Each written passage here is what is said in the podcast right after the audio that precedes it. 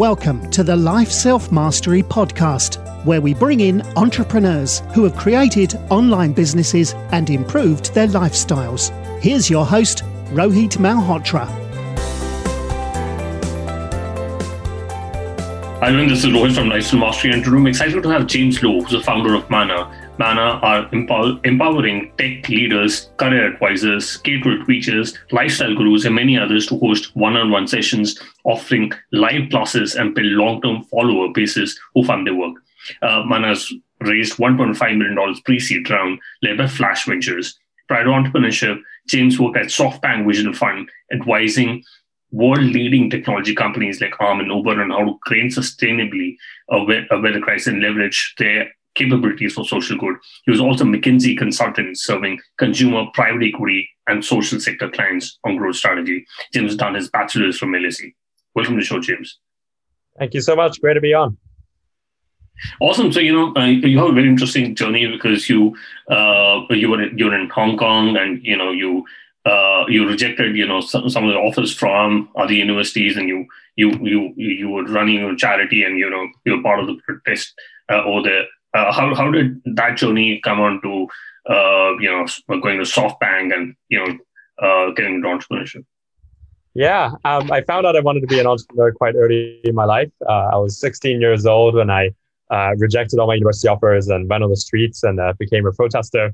Um, at the time, there was a massive protest in Hong Kong against national education, and there was a 13 year old kid called Joshua Wong leading a massive protest. So um, I was leading a bunch of student unions and we decided to go on the streets. Uh, it was quite crazy. And uh, we were lucky and the government retracted all their um, controversial policies. And so I was left with no university offers going, what am I going to do with my life? Um, so uh, I ended up starting a charity in Hong Kong that trained students uh, in debating. Um, I loved it. Uh, we had the Chief Justice come on board as our patron and we had lots of great companies supporting us. Um, so for the first time at like 16, 17, I started my first company uh, I was so young I couldn't even sign the documents to register the company. So it's quite crazy. Um, but uh, we got it all set up, and that was how it all started. Uh, and I realized that education was what I was passionate about. I realized that entrepreneurship was something I wanted to go into. Um, so in the following years, I eventually came to university in London. Um, I uh, studied politics, thought I was going to become some politician. That didn't work out, and so I ended up becoming a McKinsey consultant, and you know, sold out completely and did the corporate world for a while. Um, and so I, I, sort of transitioned between McKinsey and then back to the social sector a bit um, right after McKinsey, following a, a, partner who wanted to start a youth employment charity. Uh, I worked there for a while. And then I moved to SoftBank Vision Fund because another McKinsey partner actually moved there uh, and invited me to join him. And so at, at Vision Fund, I worked a lot with, um, you know, companies like WeWork and ARM on turning them around in the case of WeWork when the IPO was failing. Uh, and then with ARM working on um, expanding them into other countries. Um, but then it was really towards the end of my time at SoftBank, uh, you know, around seven or eight months ago, um, I realized that I'd done a lot of the sort of big company stuff, a lot of the turnarounds, a lot of the interesting technology growth equity type uh, things. But um, I really felt like I was veering quite far away from what I was truly passionate about, uh, which was again in education and in entrepreneurship. Uh, and so I ended up deciding to take the leap. Uh, so yeah, that's how it all started.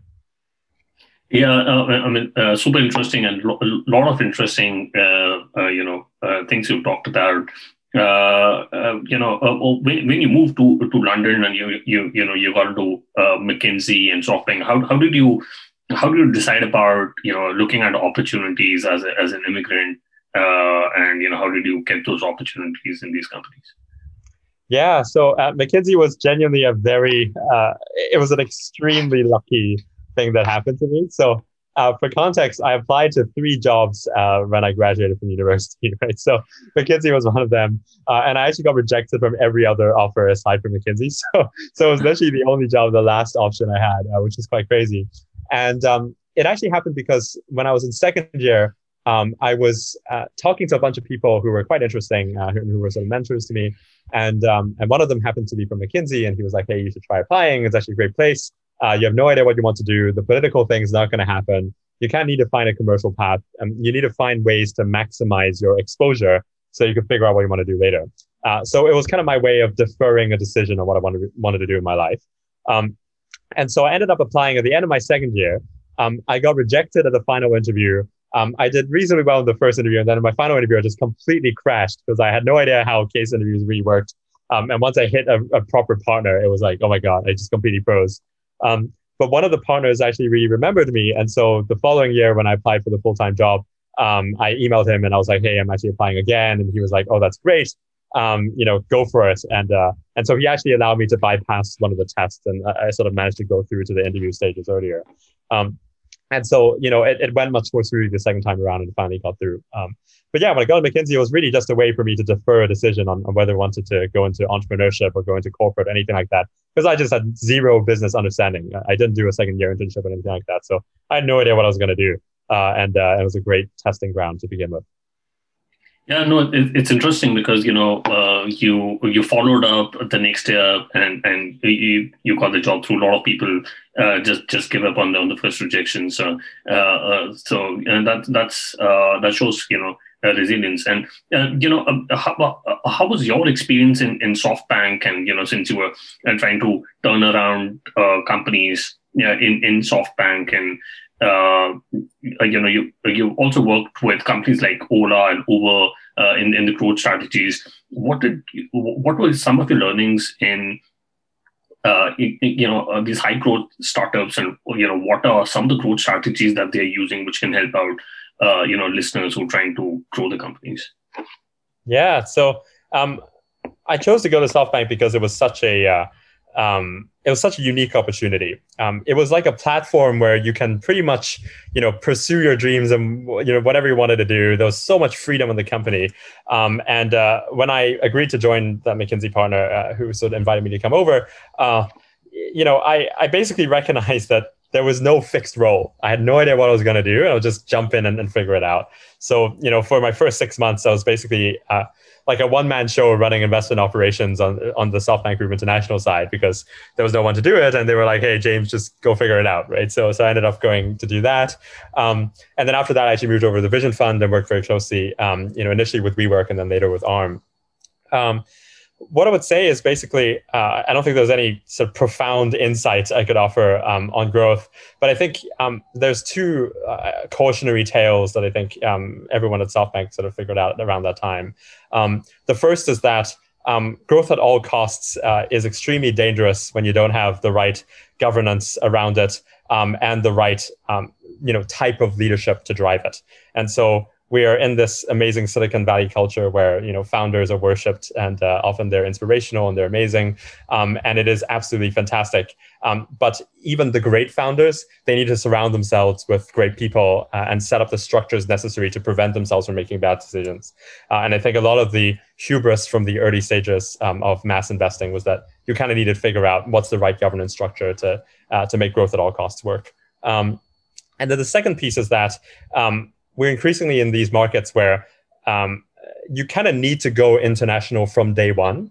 Uh, and uh, it doesn't really make sense to set artificial geographical boundaries for what you do. Um, it's a little bit different in some physical businesses. Like if you're trying to do, you know, food delivery, transport, there's always going to be some geographical component to what you're doing. But even then, it actually makes a ton of sense to go international early. Uh, so even when you look at some of the uh, latest 10 minute grocery delivery apps, they're basically hitting multiple geographies at once because it is becoming a massive winner takes all type market. Uh, and if you can raise like big capital upfront, the imperative is to take like you know um, a lot of geographical coverage so that you really have a footing in the market uh, and and go across quickly. So um, so I see a lot of markets like this, and even when we're growing Mana right now, um, we never set geographical boundaries for ourselves, and we started from day one uh, to be extremely international, and it's paid off lots of dividends. Uh, in that you know from day one we had people from the Philippines, from Mauritius, from Malaysia, from the UAE, um, and uh, we didn't really feel like we were London based anymore. We could actually do a lot more things that way. So um, so yeah, we have a unique opportunity to go global, but at the same time, you kind of have to grab that opportunity. Uh, that's what I'd say. But none of that is uh, unique, glowing insight. I would say, but things that I've observed in my time there. It. Interesting. And uh, you know, you pointed out that you know uh, a lot of companies should go international. Uh, you know, f- from day one. But uh, do you think it's it's difficult to to capture you know all markets at the same time? should should one focus on and capturing you know one market and then you know looking at new markets what, what is your thoughts on uh, you know uh, how should a company look at expanding into into new markets uh, if they have they don't have the, the, the, funds or they're not backed by you know say softbank for example Mm-hmm. Yeah, yeah. So I think the, the key thing here is figuring out what are the markets where there's true commonality between the consumers in there. Um, and I would say if you wind back 50 years, geography was a major determinant of whether markets were homogenous or not, right? So people who live in India uh, would, would have a very similar type of consumer preference. People who live in China would have a very similar consumer preference. Uh, and so as a result, expanding into each individual market was extremely high costs, lots of regulatory adaptation, lots of lingo and cultural adaptation. Uh, and each of those markets truly behaved very differently. Uh, and I think the consequence of globalization is that you basically have a lot of markets, you know, removing the geographical boundaries, but where different niches now behave differently. So I think what I'm advocating is not so much that uh, you go everywhere and every market at once and try to do everything. What I'm saying is that geography is less and less of a determinant of how markets are truly different, um, and that you could actually identify niches and verticals that uh, are very cross geography and behave very similarly across geographies. Um, so one classic example is gaming live streaming. Um, a lot of people think it's a very American phenomena. It absolutely is not. Um, the world's largest uh, gaming live streaming markets are in the Philippines and the UAE, uh, and then it comes to America, and then it's South Korea, and then it's you know of course China and some other big markets like that. Uh, you look at that and you know, the Filipino gamers and the UAE gamers and the American gamers actually have extremely similar cultural traits. And geography and language are not the biggest determinants. It's the niche culture uh, that they're part of and, and all the types of behaviors inside it.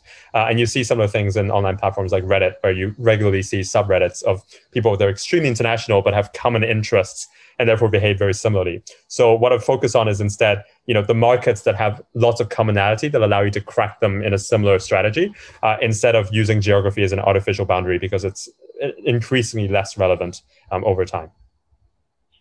I, th- I, think that's uh, interesting. You pointed about uh, uh, the, the, gaming culture, uh, know, and and how uh, uh, there's a lot of cohesiveness in in the uh, in, in the patterns between you know among, among all these nationalities and you know I want to talk about uh, Mana you you you you part of uh, you know the SoftBank emerge accelerator uh, for for diverse uh, entrepreneurs um, and uh, you know you moved on from from SoftBank and you know what really made you build Mana and what are you trying to solve by building Mana? Mm-hmm. Yeah, so when we first started Mana, um, the impetus is we wanted to create a world where everyone can make a living by sharing their passion. Um, so the fundamental frustration is basically that uh, you have this economy where tons of people work for 50 years in hierarchical corporates, uh, and then you retire and then you die, right? And, and that was it. And people were very unfulfilled. Uh, you know, the jobs were not exactly what they wanted, but they got forced into it to make money. Um, and what the internet has created is this unique opportunity where almost any niche can find its audience. Uh, and now you also have these extremely diverse monetization tools, um, whether it's purchases purchases that are one-off, uh, things like subscription, things like you know tips in live streams, uh, things like paying for a book by the chapter. Right? You have all these extremely diverse monetization um, you know mechanisms that didn't exist before. Uh, and so for the first time, any niche can find its audience. You've got all these monetization methods. Um, and individuals can start turning themselves into a business and turning their passions into business in a much more easy way. So we wanted to build essentially the platform that allows that to happen in the easiest way possible. Um, and so, in essence, what our platform is is uh, OnlyFans for brains, right? Uh, it's basically anyone who wants to teach their skills. You know, you can create your personal profile, you can offer one-to-one sessions, one-to-many live streams, sell digital content, sell your services, sell your creations, right? All of that in one. Um, and uh, it started in the sexual market for OnlyFans. It's worked very well for them, but we think it's going to be a massive thing for almost any vertical you can imagine. Uh, and so, yeah, that's the impetus for why we started it. Yeah, I, really like how you said it's it's OnlyFans for with uh, with brains and uh, uh, you know uh, when it comes to a marketplace, you know how did how did you going to solve you know the onboarding of of uh, you know creators uh, as well as you know people who could join and you know uh, take advice from these uh, from these influencers. You know what came first when you were trying to build it? Today i have an interesting stat for you to denote that the founder of beautiful lives increased the social media presence by 10x they managed to publish consistently and effortlessly using a robust social media management tool called social pilot. Social pilot is a cost-effective social media tool that helps businesses scale their social media marketing efforts use lifeselfmastery.com slash social pilot to get a 14 day free trial. Yeah, so it's a classic chicken and egg problem. Uh, we started with the supply side, so we started creators first. Um, our thought was that we have to have extremely high quality creators um, be curated at least at the start, and eventually we can open up. But right now we want to be curated, um, and we figured that if we find people who either have very high credibility from their past experience or have a large following, um, the the other side, you know, the demand side of the equation will come. And so uh, the way we started was actually just by uh, writing a lot on LinkedIn. So um, I started writing about my personal story. I started writing a bit about why we started Mana, uh, the team, and celebrating individuals that we hired in the team, stuff like that. Um, and that was extremely helpful. Uh, it, it ended up with a lot of organic demand. Uh, so to even to this day, we have not spent anything on paid marketing for Mana. Uh, so everything's come from organic demand. Um, and uh, we had lots of uh, very interesting people sign up, all the way from people who are managing director at YouTube, uh, CEO level people at Google, to um, you know people who are head of strategy at Airbnb, like stuff like that. Um, and they started signing up because they've always wanted to run their side hustle, um, or in some cases they are going to start their own private business as a coach or as a as a advisor in any in many ways, and they want an easy platform for them to handle all of that. Um, and so we we kind of figured that there was this hidden market. So it started coming in more and more. And then each uh, creator would then start recommending some of their friends. And so now we've got to the point where um, we really have no idea where some, some people discovered us. you know, last week we had an Instagram creator who has 60,000 followers who produces uh, guitar videos and uh, dark animation. Um, and uh, I have no idea how he discovered us, uh, but he found out about us and he's, he's now joining. Um, and there are lots of, you know, influencers and creators um, of that type, whether it's high credibility or high following. Um, and uh, yeah, it all started from a few LinkedIn posts. Interesting, uh, you know, because I, I discovered uh, about you from the LinkedIn posts, and uh, uh you know, you've done a great job in content marketing. And well, you know, what, what, suggestion would you give to people who are looking to, you know, stand out from from other creators? And you know, how do how do I add a you know a spiky point of view uh, in order to stand out from you know so many people who are putting out content on LinkedIn or any other social media Yeah. Um, my only advice is be extremely authentic. Um, I think the, the key for us was that we never thought of it as marketing. Uh, we never thought of it as um, you know, we need to maximize the audience and measure how many, you know, posts are generating the right demand. None of that. Um, and we didn't do that because we realized the moment we start measuring ourselves that way, we would start trying to shove like links into every post. Uh, we would start trying to, you know, um, put the sign up link somewhere or recommend some individual and stuff like that. Uh, and that's actually what decreases the demand. And what you want people to do is they want to be interested in you as a person or interested in the idea that you're talking about. And as a result, organically start clicking through your stuff and, and start figuring out it, um, you, you know, all the things they want to find out. So, um, you know, our strategy is basically be extremely authentic, be very open with both the ups and downs of the company, um, tell individual stories of how things happened, uh, and be extremely human in that process. Right? Talk about the emotions, talk about the, uh, you know, the, the, the sort of origins of why we made certain decisions and stuff like that. Um, that that's what captured people's attention. Um, and one final bit of advice, I think uh, I, I, saw this from a guy called Shaan Puri, who's a you know pretty famous uh, Twitter guy, uh, and I, I, thought he had a great piece of advice, which is every time you post something, instead of thinking about what you want the user to do, which is often how marketing thinks about things, like there's a CTA, you know what we want to do, um, think about what you want the user to feel, um, because most of the time it's uh, the posts that make them feel angry or uh, emotional or empathetic or inspired. You know those are things that make them then go pursue an action. And so um, how can you trigger the right emotion with your words? Uh, that's more important than trying to direct them to a specific action. Um, so yeah uh, that's i think served us well so far. Uh, but i can't say i've cracked the full model but uh, it's been working very well for us in acquisition and yeah, I think uh, being authentic and you know triggering the right emotion, uh, I think uh, I really liked it, and I'm a big fan of uh, Shaan Puri as my, uh, myself. I think he's done a great job in uh, creating the right sort of content on, on Twitter. And uh, you know, on on Mana, you know, how can a creator monetize? you know, do, you have any payment gateway which is linked, and would they have to? you know, how does the whole you know process really work out for a creator if he wants to monetize? Yeah, so we've got full calendar payment and video integration on the platform. So if you host a one-to-one session, uh, you could use it as the Calendly, right? There's full calendar integration. You can integrate all your calendars to check availability as well. So all that is there. Um, payments is all done through Stripe, and so you could uh, you could take the money from there. Uh, the video is integrated, so you can host a video session on Mana itself as well. Um, and then for digital content, uh, it's very much the same thing. Um, again, you set your pricing. Uh, you can uh, you know control what you're going to sell, and then Stripe does all the payments. Um, at the end of each month, we do our payouts. Um, and uh, for the countries that are covered by Stripe, we pay out through Stripe. Um, if it's a country that's not covered by Stripe, we do it through TransferWise. Um, but either way, yeah, all the financial pieces are integrated on the platform. Correct. And uh, you know, when it comes to uh, to creators, you know, how, how much of a weekly commitment uh, or a, you know uh, a commitment from uh, from the creator has to be there on, Mana? uh, you know, do they have to spend a, lot of time, uh, you know, doing the sessions weekly or uh, or monthly? Yeah, it heavily depends on the creator and what they want to do. Um, so a big part of the ethos is basically just empowering empowering the creator to do what they want to do. So we have a huge range. We go all the way from um, senior executives who really have only time for like one to two hours a week. Um, so we have like partners of Latham and Watkins, or, you know, proper lawyers, uh, you know, to like the chief commercial officer of Founders Factory they spend like two hours a week talking to people. Uh, and so um, they can restrict it like that. Um, all the way to people who are full blown influencers or professional coaches. They literally do this as a job, right? And they do, um, you know, five to six hours, sometimes like eight hours of calls, um, you know, every day, sometimes, right? So uh, you could go, you know, the whole range.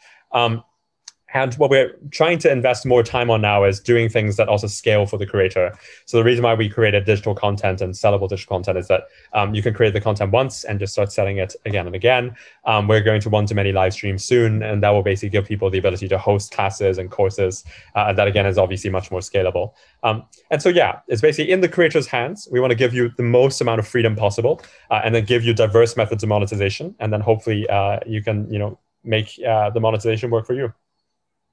And uh, you know, uh, you mentioned that creators can uh, decide on the pricing, but uh, do you also help creators to you know decide on what is the right uh, sort of pricing? Because uh, you know you don't want to a creator to price it too low for people to feel that you know it's not valuable, or, or to price it really high. You know, what are your thoughts on you know pricing strategies for for creators? Yeah, that's exactly right. So we gave them the freedom. Uh, we absolutely still give guidance to you know all the creators about this, and uh, so we spent a lot of time um, on a creator guide on Notion that basically gives a lot of detail on how you succeed as a creator. Um, you know how you could price yourself, what the general pricing ranges are for different types of content, um, and it's quite interesting too because uh, you see broadly three types of pricing on our platform, right? So the first type are these influencers who are essentially engaging their fans and so they tend to have very short sessions, things like five to 10 minute sessions, um, and charge something like $20 for, for that amount of time, right? So when you convert it to an hourly rate, it's actually a lot of money. Uh, but then, you know, because it's short and the intention is not so much to go very deep in the subject, but just a chance to meet that influencer you always wanted to meet, uh, th- that pricing starts to make sense. So if there's influencer type pricing. Then the second type um, are these, uh, you know, professional coaches slash young professionals um, who are providing, uh, you know, quick mentorship sessions, and often they vary between um, offering things for free sometimes because they just want to mentor, um, to you know offering something for money and then saying they'll donate for, uh, that money to an organization. So we actually have a donation function on the on the platform as well. So uh, you know often they will um, earn something like twenty dollars, thirty dollars uh, for an hour, um, sometimes up to the maximum around hundred dollars an hour. Um, but you know they would sort of balance it out between things they want to donate and things they want to charge. And then you have the high end of the market, which are usually senior executives who are providing real proper advice. And there it's more similar to the GLG AlphaSights, like expert network type uh, things where people are charging like $500 for, for an hour. Um, but what they do is like really deep expertise. Um, so pricing is very different depending on the market you're in. And one of the nice things about being uh, the platform we are is that we're less about getting people to come to Mana and then find the expert. It's more about um, you know the creators setting up their profiles and then attracting audiences through their existing networks. And so people see like very different pricing depending on the type of creator they're they're attracting. Um, so yeah, that, that's broadly how pricing works today. And uh, you, you know. Uh uh, when you're building the product, you know, how, how, did you get to figure out, you know, what's the what's the right product market fit uh, for your startup, uh, and you know, what is what is the single most important metric, uh, or like the north star metric that you that you uh, you know target with your with your team? Yeah, um, so I don't think we've cracked it yet, um, but you know, in our short term, uh, we we basically created like three you know key North Star metrics for us. Um, the first is we want to reach a, a, thousand completed profiles in our target audience. So today we have like 2,200 creators who've signed up. Um, of those, we selected around 400 to be part of the platform. We're going to boost that number to around a thousand, uh, so that you know we really have people who are curated, but in that target audience are fantastic.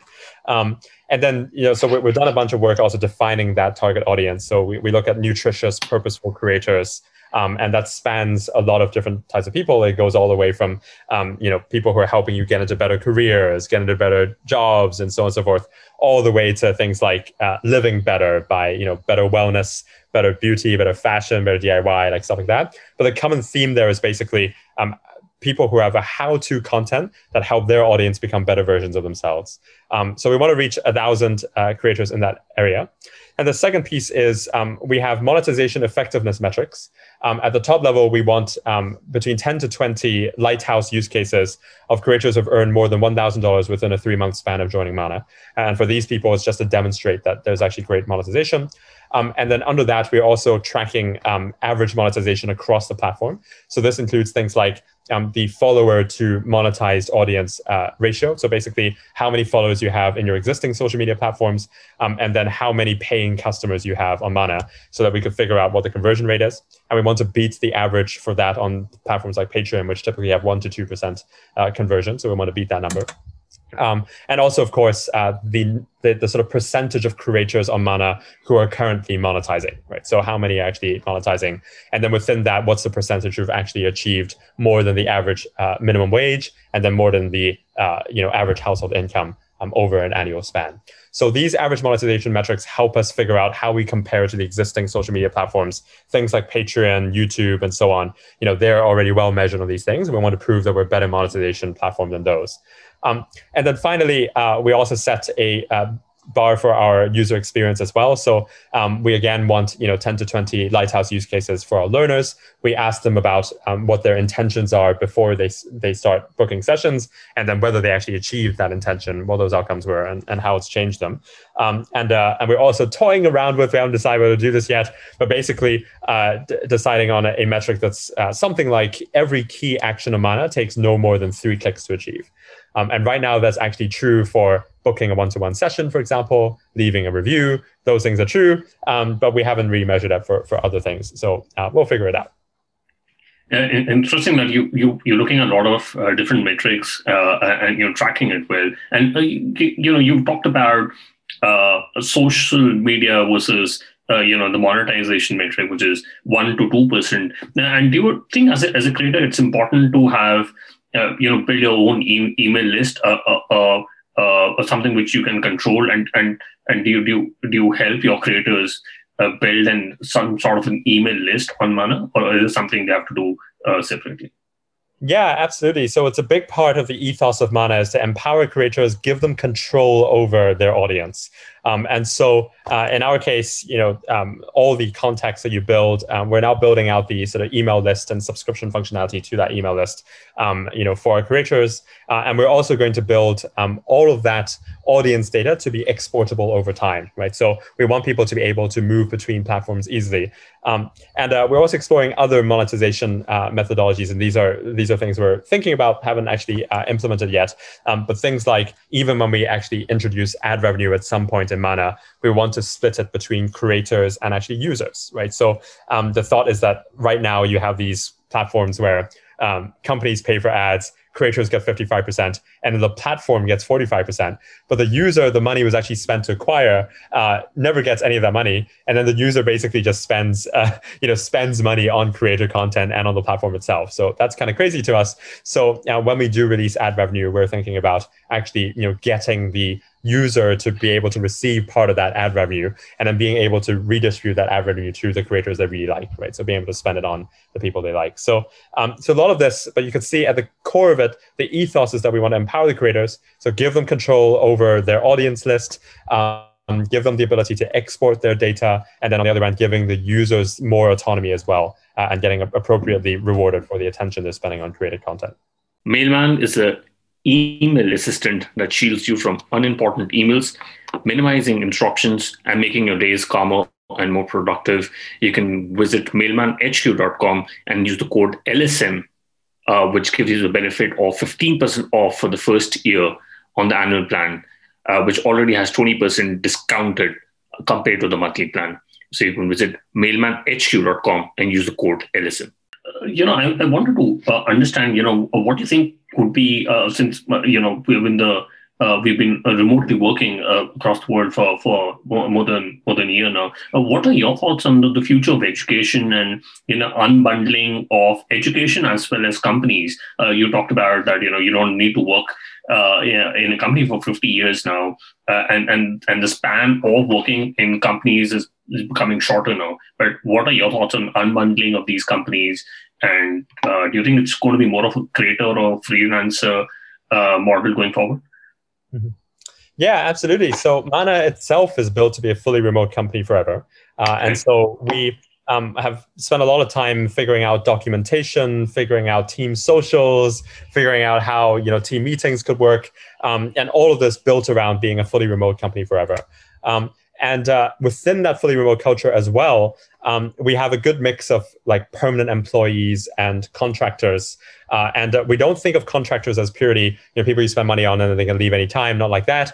But as in you know, even when they leave, they feel like alumni of Mana and they could always come back when they want to. So you know uh, one of the people who on our team who's like really fantastic, um, you know he was with us in the first four months of the company. Then you know he got an internship at Spotify, so he decided to go there. And after a while, you know he was like, actually, I want to come back and work for Mana for a bit, and he's coming back. Right? It's um, it's very fluid in, in that you know you can have people coming in and out all the time. What's critically important though is that you have a strong sense of culture and you have a few permanent employees who are managing and leading the team at the core of it. Um, this then translates into a lot of our thoughts on uh, what unbundling companies actually means. So um, our thought and the reason why we keep reiterating the company mission to uh, help people make a living by sharing their passion is that over the next 100 years, we're going to shift from this company based industrial economy into a person based passion economy where lots of individuals can turn themselves into business. And critically, um, right now, a lot of the creator economy um, on you know YouTube and uh, Instagram, all sorts of things, they're still very focused on the individual, right? So the whole idea is that each individual is a unit. They have their personal channel. They make money on their own, and that's it. But what we think is going to be the next big thing is like, how do you get these individuals to collaborate with each other?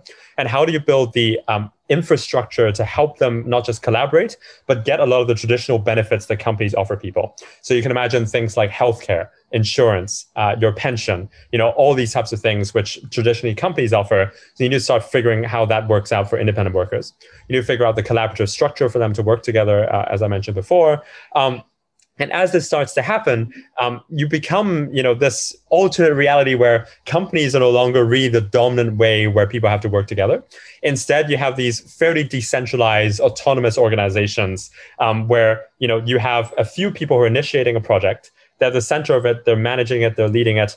But at the same time, you can have, you know, people who are dedicated and passionate about that topic to collaborate with you to work on those. And they don't they don't get bound, you know, in a company full-time employment contract forever.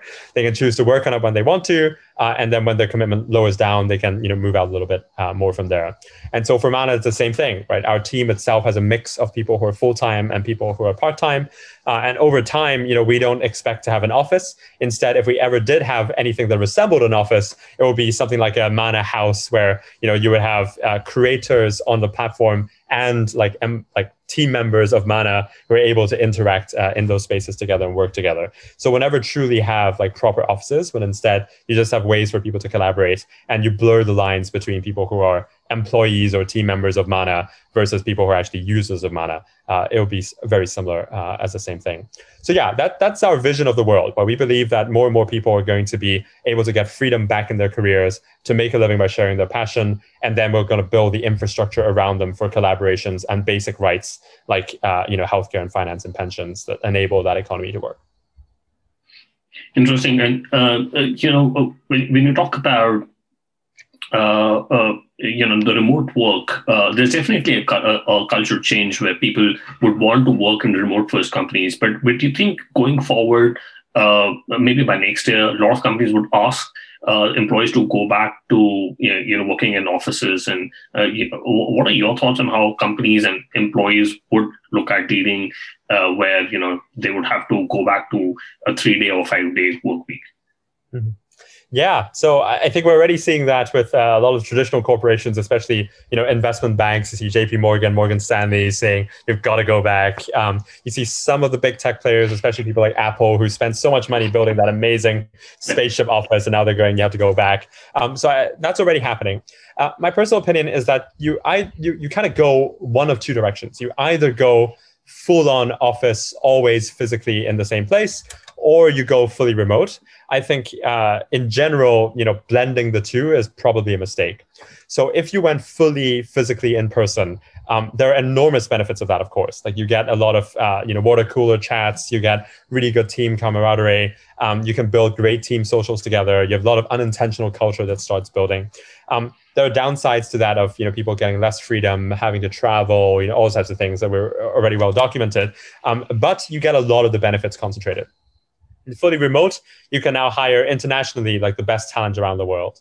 Um, you can get people to collaborate, um, you know, across different time zones, and therefore cover more time zones than you did before. Um, with good documentation, you can actually allow, um, you know, new onboarded people to onboard even faster than in a physical environment. Um, you have much less politics. Uh, because of the, the lack of this sort of um, you know closed space environment where people are seeing each other all the time and of course, you get much better employee mental health. People are able to balance their lives much more and uh, get more freedom in their lives. There are obviously some large downsides here as well. Like it's much harder to build culture properly. It takes a lot of conscious effort to do it. Um, there are some downsides around, um, especially employees who don't necessarily have enough income to, uh, you know, get a good place to work from and so on. So you have to cater around that and find uh, spaces from the work in some cases. Um, but by and large, uh, you know, fully remote has enormous benefits that can be unlocked.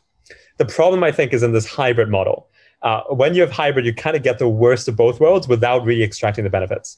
Um, you get the worst of both worlds because you get a lot of the politics. In fact, the politics uh, amplifies itself because you have all these people who are remote and they're going, wait, all the people going to the office are getting all the attention. Now, now I'm not getting it. It's, uh, it's, it's, it's pretty bad that way. Um, it's hard to manage as a team because uh, you know you don't make the conscious effort to document everything in the way a fully remote company actually does. You don't change the way you socialize and the way you organize collaboration in the way a fully remote company does. And so you have these like physical based infrastructures that then have to cater to remote uh, and it just becomes a nightmare. Uh, and I see a lot of um, you know people working in companies where they say, "Oh, come into the office two days a week, and then you know the rest of the week you, you know you're, you're remote, and then you can choose which two days of the week." And in the end, the bosses are like, "Wait, I don't know who's in or who's out." Um, you know, there's lots of politics building the people who are in. There's lots of cliques building, but the culture is not actually developing. The documentation's all over the place. It's a nightmare. Um, and so, so yeah. So in, in general, I'm more of an advocate of going one of the extremes instead of trying to blend them together. Yeah, no, I, I totally agree. Either, either one should be, you know, totally remote or, you know, uh, an employee should, uh, you know, uh, go to the offices. That totally makes sense. And, uh, you know, uh, there's been a lot of boom into, into passion economy uh, companies. And, um, you know, the, the two part to the question, you know, which, you know, creator economy, you know, company do you, do you think has done a great job in in building, you know, maybe the next unicorn? And and do you think it's a it's a difficult space to crack? Uh, and uh, do you think there'll be a lot of VC money going into into this uh, sector uh, going forward? Yeah. So um, on the first part of the question, uh, the three that I really admire, um, Maven.com, which is doing cohort-based courses, uh, and obviously two fantastic founders, knee deep in education for years. Uh, you know, both with like Wes Kao, understanding CBCs from the ground up to you know, Gagan Biyani, obviously, like Udemy and, and knows the market inside out. They've done a fantastic job generating tons of like money for their creators already. Uh, I think they're, they generate something like four million already, uh, you know, in the short space of less than a year. Um, and so, you know, they've done a fantastic job building that out. Um, another one is uh, Koji. So it was actually started up as a gaming company. They're now going to the BioLink space, uh, and they turned their gaming app store into um, all kinds of apps you can apply to a BioLink. I thought it was a super smart approach. And overnight, they became a really powerful competitor to people like Linktree and Beacons.ai because those people are trying to build these features one by one. And they just have this massive app store with like thousands of apps that could be applied to BioLink overnight. So I thought that was fantastic. Um, Uh, and then the final one is Fanhouse. Uh, I think they are, you know, really like at the forefront uh, of the battle to get platforms to concede more revenue back to creators. Um, they have fantastic founder market fit uh, and, and crack this sort of SFW OnlyFans model um, for, for influencers who want to be tighter engaged with their audience. Uh, and that's been really cool to see as well. So those three companies really admire them, think they've done a really fantastic job. Um, in terms of the uh, difficulty of this market to crack, so the way I tend to think of the market um, is that you have these um, promotion sort of marketing channels in the front. Then you go into these centralized personal profiles. Then you have these monetization tools in the back, and then the back office to manage your audience, right? So what that means is that you have these marketing channels in the front, which are mostly social media today, right? TikTok, YouTube, so on and so forth, where a creator goes to, uh, you know, get their audience. Then you have these personal profiles, which today look a lot like bio links, right? So things like Linktree, Beacon.ai, where you aggregate all your audiences into your core content. Right? So whether it's your personal website or a bio link, uh, it's, sort of the centralized place where all your monetization happens. Then you have these monetization tools. Uh, that's people like Kajabi, people like uh, Teachable, where, where you help them build out the monetization. Uh, and then, you know, people can make money with that. And then finally, there's this back office where, uh, you know, you might be managing your finances. So people like Stir, where you split money off uh, between creators. Um, it might be legal tech, uh, you know, for, for managing and brokering partnerships with creators and brands. People that help you build merch, right? All these types of things. But basically, they are uh, the back office layer that administrates, uh, you know, the, the, the sort of business for the creator. Now, when I look at this market, I think there's enormous potential in the SaaS tools for monetization and the back office. Um, and I think they're going to be extremely successful. Um, but ultimately, there's somewhat of a cap to the potential of these businesses um, because you know you kind of rely on the creator economy to expand massively in order for this to work. Because most of those business models don't scale with the audience. Um, they often charge subscription fees for more and more features, but they don't scale as your audience scales. Uh, because otherwise, it would have to start charging commissions, and it stops making sense for the creator to pay for it. So these SaaS tools kind of have this cap to the potential unless the creator economy massively explodes to become much bigger. Um, then you have the threat of the uh, you know marketing channels as well, where all these social media platforms are trying to eat into the monetization tools. They want to do more and more of the monetization themselves. So you have like YouTube building subscription, you have Twitter building super fans, all these types of things. And so these monetization tools over time will also face this threat of you know being eaten up from there. So look at this and go, SaaS tools, enormous opportunities right now. Big reason why VC is putting in money, but over time there's a cap to their potential and there's massive threat from the marketplaces. The reason why we built Mana is that we felt first that central piece in this whole market where there's this personal profile that aggregates all of your audience uh, into your monetization tools. There's massive opportunity there because you can build lots of diverse monetization into that tool itself. And it can be the place where people funnel all their marketing to one place. But second, we're actually building our marketplace component a lot more. So we're almost a SaaS enabled marketplace in a way. So we've got a SaaS tool and then you have marketplace in front. Um, because we think today the entire creator economy is facilitated by social media. And social media is actually a pretty terrible, very biased platform for people to attract an audience. It's fantastic for attention seeking entertainers, but not very good for nutritious content and knowledge economy workers who want to sell themselves more. So we're spending a lot of time figuring out what the marketplace for knowledge economy actually looks like. Um, so when we look at this, we go, uh, we think the big opportunity is actually in cracking an alternative marketplace that gives uh, you know exposure to all the creators who are not built to win in an attention-seeking entertainment market, um, and then also in addition to that, building a SaaS tool that centralizes monetization effectively for people. Um, so yeah, it's a very difficult market to crack, but I think there are big opportunities, uh, and uh, either way, you know you, you can make it pretty successful. So. Correct. Yeah, I I, uh, I agree with Wes Kao. She, I had the privilege of getting Wes Kao from Maven on podcast. She came on episode number 187, and we'll put that in the show notes. And uh, and you know, thanks for talking about SaaS tool. I think uh, that's that's something which which is definitely scalable, and uh, we'll see going forward. You know uh, how how things pan out. And uh, you know, I quickly want to do the top three. What's your favorite business book? Uh, the mum test. Uh, so it's a it's a classic. It teaches you how to do user interviews properly. Um, I uh, always had my doubts about whether that methodology works, and then in the last six months, uh, I've been following the mum test to the T, and it's worked fantastically well. So I love that book, and I think everyone who's an entrepreneur trying to figure out problem problem uh, solution fit and prop and product market fit uh, definitely should read it.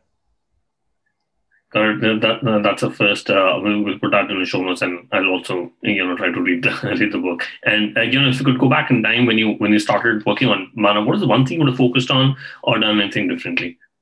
Yeah, I would have bootstrapped and uh, started community first. Um, I would have got a community of people who are interested in the same passion, uh, focused on them, and try to figure out what their problems were, and then build the product around them, uh, and then only raise money when I really got product market fit and wanted to scale um, you know, looking back, I think I raised a little bit too early, um, and uh, you know, there's a lot of things still to figure out. So yeah. Got it. And and do you have any favorite online tool, for example, Gmail, Slack, Zoom? Uh, yeah, I think Notion. Uh, it's you know how we host everything on Mana. Uh, all our meeting notes are on there. We built our intranet on top of that. Our documentation is all on that. Everyone who onboards like reads it through like that. Um, and for creators, we have the same thing. We have a uh, Notion space for them too, uh, with all kinds of guides for them, and uh, and we show them our team and our internal workings as well through that. Um, so yeah, Notion's fantastic, super flexible tool, and been pretty critical to running our company. We'll, we'll put that in the show notes. Uh, Ajin, what is the best way people can reach out to you and know more about Mana? Yeah, uh, the best way is mana.live slash James Lo. That's my Mana page. You can literally book time with me anytime you want. You just click the right calendar uh, and put some time in. Um, and uh, and of course, if you want to set up your own Mana profile, just go on mana.live uh, and you can sign up anytime. All right, uh, we'll, we'll put that in the show notes. Uh, James, thank you so much for taking your time and speaking to us. I really enjoyed my conversation with you. Great. Thank you so much. Great to great to be on. Thanks for listening to the Life Self Mastery podcast, where we teach you how to start and grow your online business. For more information, visit Rohit's blog at www.lifeselfmastery.com.